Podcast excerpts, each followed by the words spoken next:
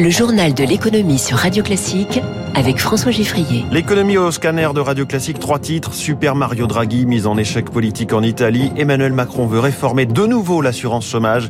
Et puis on risque de manquer de gaz cet hiver, d'autant plus qu'on en donnera à nos voisins européens. Premier invité dans quelques minutes, François-Xavier Huard. C'est le PDG de la Fédération nationale des industries laitières.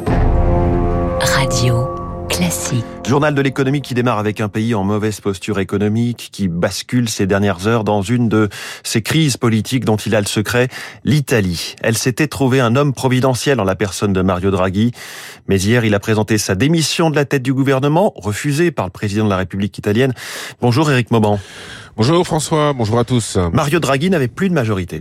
Oui, depuis février de l'an dernier, le gouvernement italien tire sa légitimité d'une large coalition parlementaire hétéroclite. Elle va de la gauche à l'extrême droite, en passant par les centristes et la droite libérale. À l'approche des élections prévues l'année prochaine, eh bien, les considérations politiques l'emportent. C'est pourquoi le mouvement 5 étoiles, qui fait partie de la coalition, a décidé hier de boycotter un vote de confiance sur le texte d'un décret loi discuté au Sénat portant sur des mesures d'environ 23 milliards d'euros pour aider les familles et les entreprises face à l'inflation. Ce désaveu fragile Mario Draghi. Il a donc présenté hier soir, vous l'avez dit, sa démission au président Mattarella qui l'a rejeté.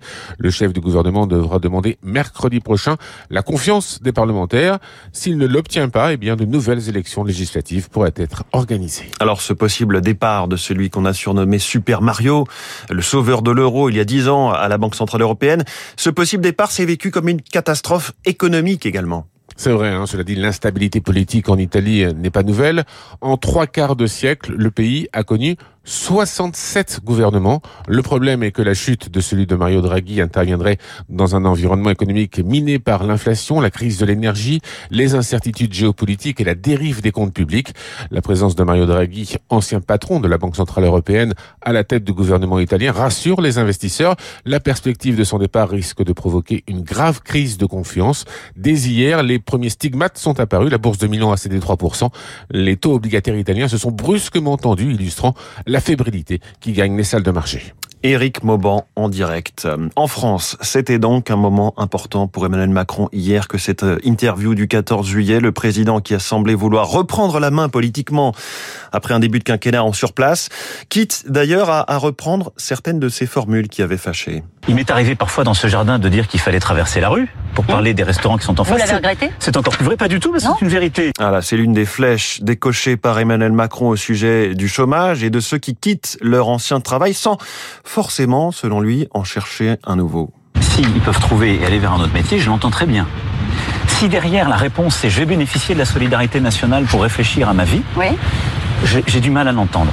Parce que cette solidarité nationale, c'est ceux qui bossent qui la payent. Voilà pour l'expression euh, tout à fait macronienne. Alors, euh, sur le fond, le président de la République se fixe un objectif, 5% de chômage d'ici la fin de son quinquennat, c'est-à-dire le plein emploi. Aujourd'hui, nous sommes à 7%.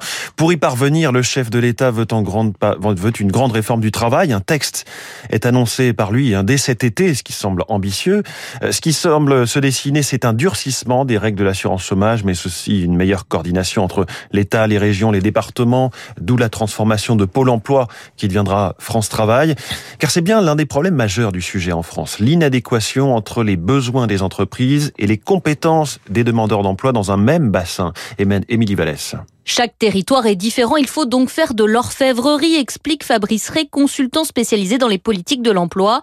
Pour lui, il faut donner la main aux intercommunalités pour construire localement les politiques de formation avec les entreprises. Vous avez un débat chez les élus locaux qui est de dire mais l'emploi n'est pas une compétence régalienne. Saint-Nazaire, ils ont décidé que politiquement, ils avaient des choses à faire dans le champ de l'emploi parce que travailler sur l'aménagement du territoire et le développement économique sans s'intéresser aux questions d'emploi et de compétences, c'était une aberration. Ce sont des moyens financiers qui visent à préparer la main-d'œuvre, à l'accompagner vers les secteurs structurants l'économie locale, les énergies marines renouvelables, les chantiers navals. Tout doit se jouer dans un rayon de 15-20 km, poursuit Franck Ribuot, présidente du groupe Randstad France, leader du recrutement spécialisé. Il y a deux ans, les gens étaient d'accord pour aller à leur emploi dans une zone d'à peu près 30 km autour de chez eux. Aujourd'hui, on voit que ça, ça se réduit de plus en plus. Et on voit aussi qu'il y a un, grand manque de mobilité avec euh, beaucoup de gens qui n'ont pas le permis de conduire. Et ça, on le voit partout. Donc, il faut vraiment former entrée locale et chercher des gens euh, qui habitent euh, dans des zones de plus en plus précises. Et pour ces deux acteurs, il faut aussi arrêter de ne réfléchir qu'en termes de métier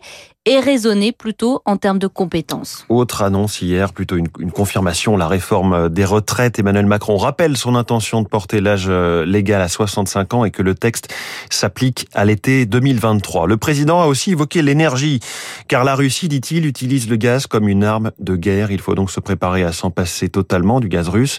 Dans un tel scénario, il le dit, la France aidera ses voisins plus dépendants au gaz russe.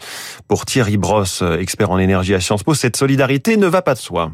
Poutine pense que l'Europe, sur ce sujet-là, peut se fragmenter. C'est le risque on peut avoir deux visions. On peut avoir une vision en disant, bah, face à l'urgence, les chefs d'État et les chefs de gouvernement vont s'atteler à la tâche dans les prochaines semaines et arriver à quelque chose qui tienne la route.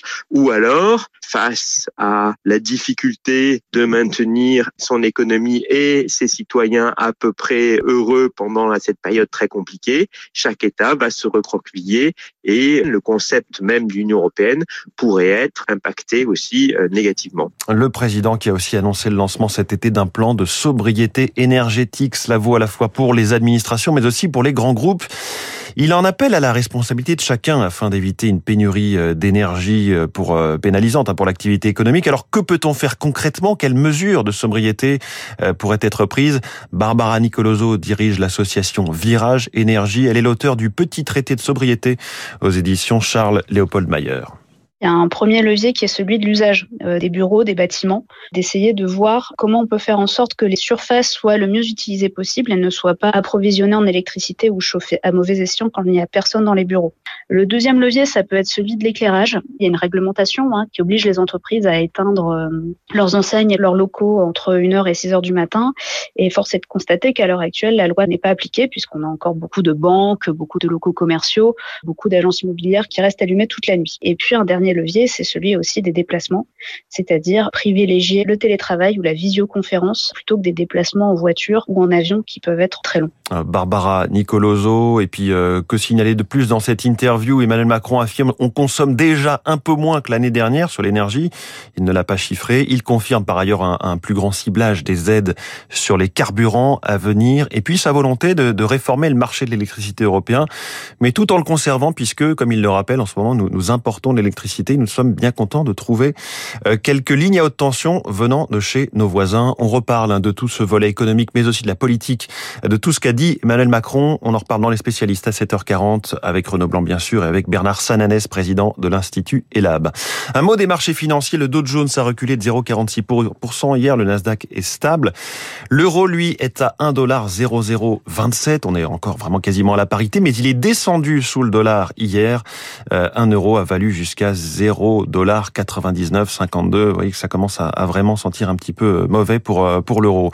Décidément, le mois de juillet aussi est difficile dans l'aérien. Nouvelle journée de grève aujourd'hui des hôtesses et stewards de la compagnie Abakou Transavia, filiale d'Air France. Hier, c'est déjà un vol sur quatre qui a été annulé. Cela devrait continuer hein, sur les plus de 250 programmés par jour par la compagnie.